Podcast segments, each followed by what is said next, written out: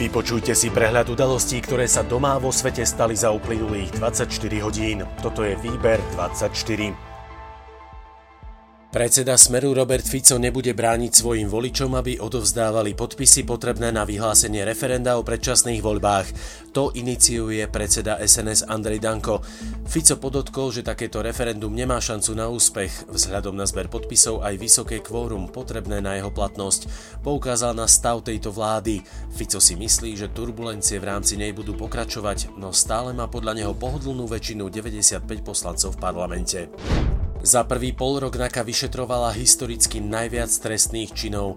Orientovala sa predovšetkým na korupciu verejných činiteľov. Pri riešení prípadov spolupracuje s takmer 40 štátmi. Najnovšie vyšetrovateľ obvinil v prípade akcie Rezerva 2 4 fyzické a jednu právnickú osobu vo veci korupcie v správe štátnych hmotných rezerv, ktorým to volieb šéfoval Kajetán Kičura.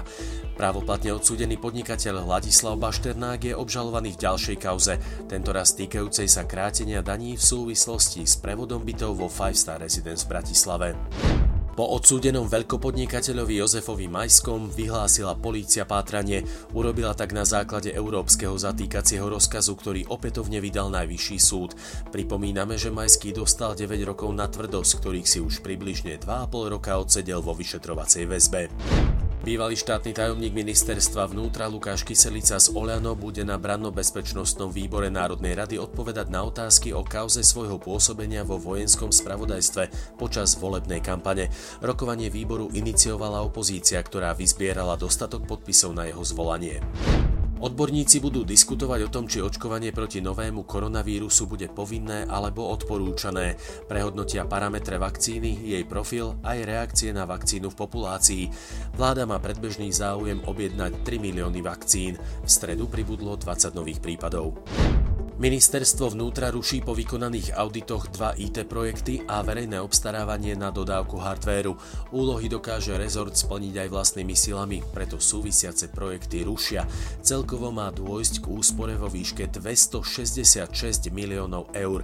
Ministerstvo Veroniky Remišovej dokončilo audit ďalších 53 projektov v oblasti informačných technológií. Navrhuje sa úplné zrušenie 5 projektov a prepracovanie všetkých ostatných, pričom úspora by mohla mohla byť vo výške 158 miliónov. V bezchybnom stave nenašli na ministerstve ani jeden jediný IT projekt. Minister vnútra Roman Mikulec, minister životného prostredia Jan Budaj a minister pôdohospodárstva a rozvoja vidieka Jan Mičovský sa dohodli na spolupráci pri riešení skládky toxického odpadu z bývalého štátneho podniku Chemko Strážske. Počiatočné náklady sa odhadujú na zhruba pol milióna eur. V rámci likvidácie sa predpokladá suma 5 miliónov. Revíznou činnosťou sa v Lani podarilo zdravotnej poisťovni Unión zachytiť viac ako 32 miliónov eur. Ide o peniaze, ktoré by sa inak stratili v systéme, napríklad nesprávne vykázanými výkonmi alebo poistnými podvodmi. Práve na boj proti ním sa chce poisťovňa zamerať ešte intenzívnejšie. Systémy umelej inteligencie a revízni lekári dokážu zaistiť až 64 eur na jedného poistenca. A poďme do zahraničia. Americký prezident Donald Trump navrhol vo svojom príspevku na Twitteri odklad novembrových prezidentských volieb. Zdôvodnil to obavami z možných podvodov v prípade hlasovania poštou, ktoré by sa mohlo uskutočniť z dôvodu aktuálnej koronakrízy. Organizátori viacerých letných festivalov v Maďarsku oznámili, že tieto podujatia zrušia. Reagovali tak na rozhodnutie maďarskej vlády, podľa ktorého sa ani po 15. auguste nebudú môcť konať akcie pre viac ako 500 ľudí. Český spisovateľ Milan Kundera venoval celý svoj archív aj knižnicu Moravskej zemskej knižnici v Brne, ktorá s ním a jeho manželkou dlhodobo spolupracuje. Kunderov dar nie je len odkazom pre českých čitateľov, ale aj komentárom spisovateľovho vzťahu k Brnu, ktoré je aj jeho rodiskom. Misia Mars 2020, ktorá odštartovala z misu Canaveral v americkom štáte Florida, má technické problémy a fungujú len jej základné systémy. Kozmická loď sa dostala do prevádzkového stavu, keď sa vypnú všetky systémy, ktoré nie sú nevyhnutné. Pravdepodobnou príčinou je, že sa príliš ochladila v čase, keď bola v tieni Zeme a solárne panely nedokázali zabezpečiť dostatok energie.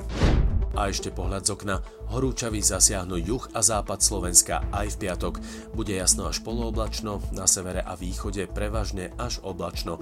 Teplota 29 až 34, na severe 24 až 28 stupňov. Výber 24 od zajtra prechádza do letného režimu. Každú stredu popoludní si budete môcť vypočuť sumár najdôležitejších udalostí týždňa, prehľad o tom, čo sa chystá, typ na víkend, ale aj počasia a šport. Ostaňte nám verní.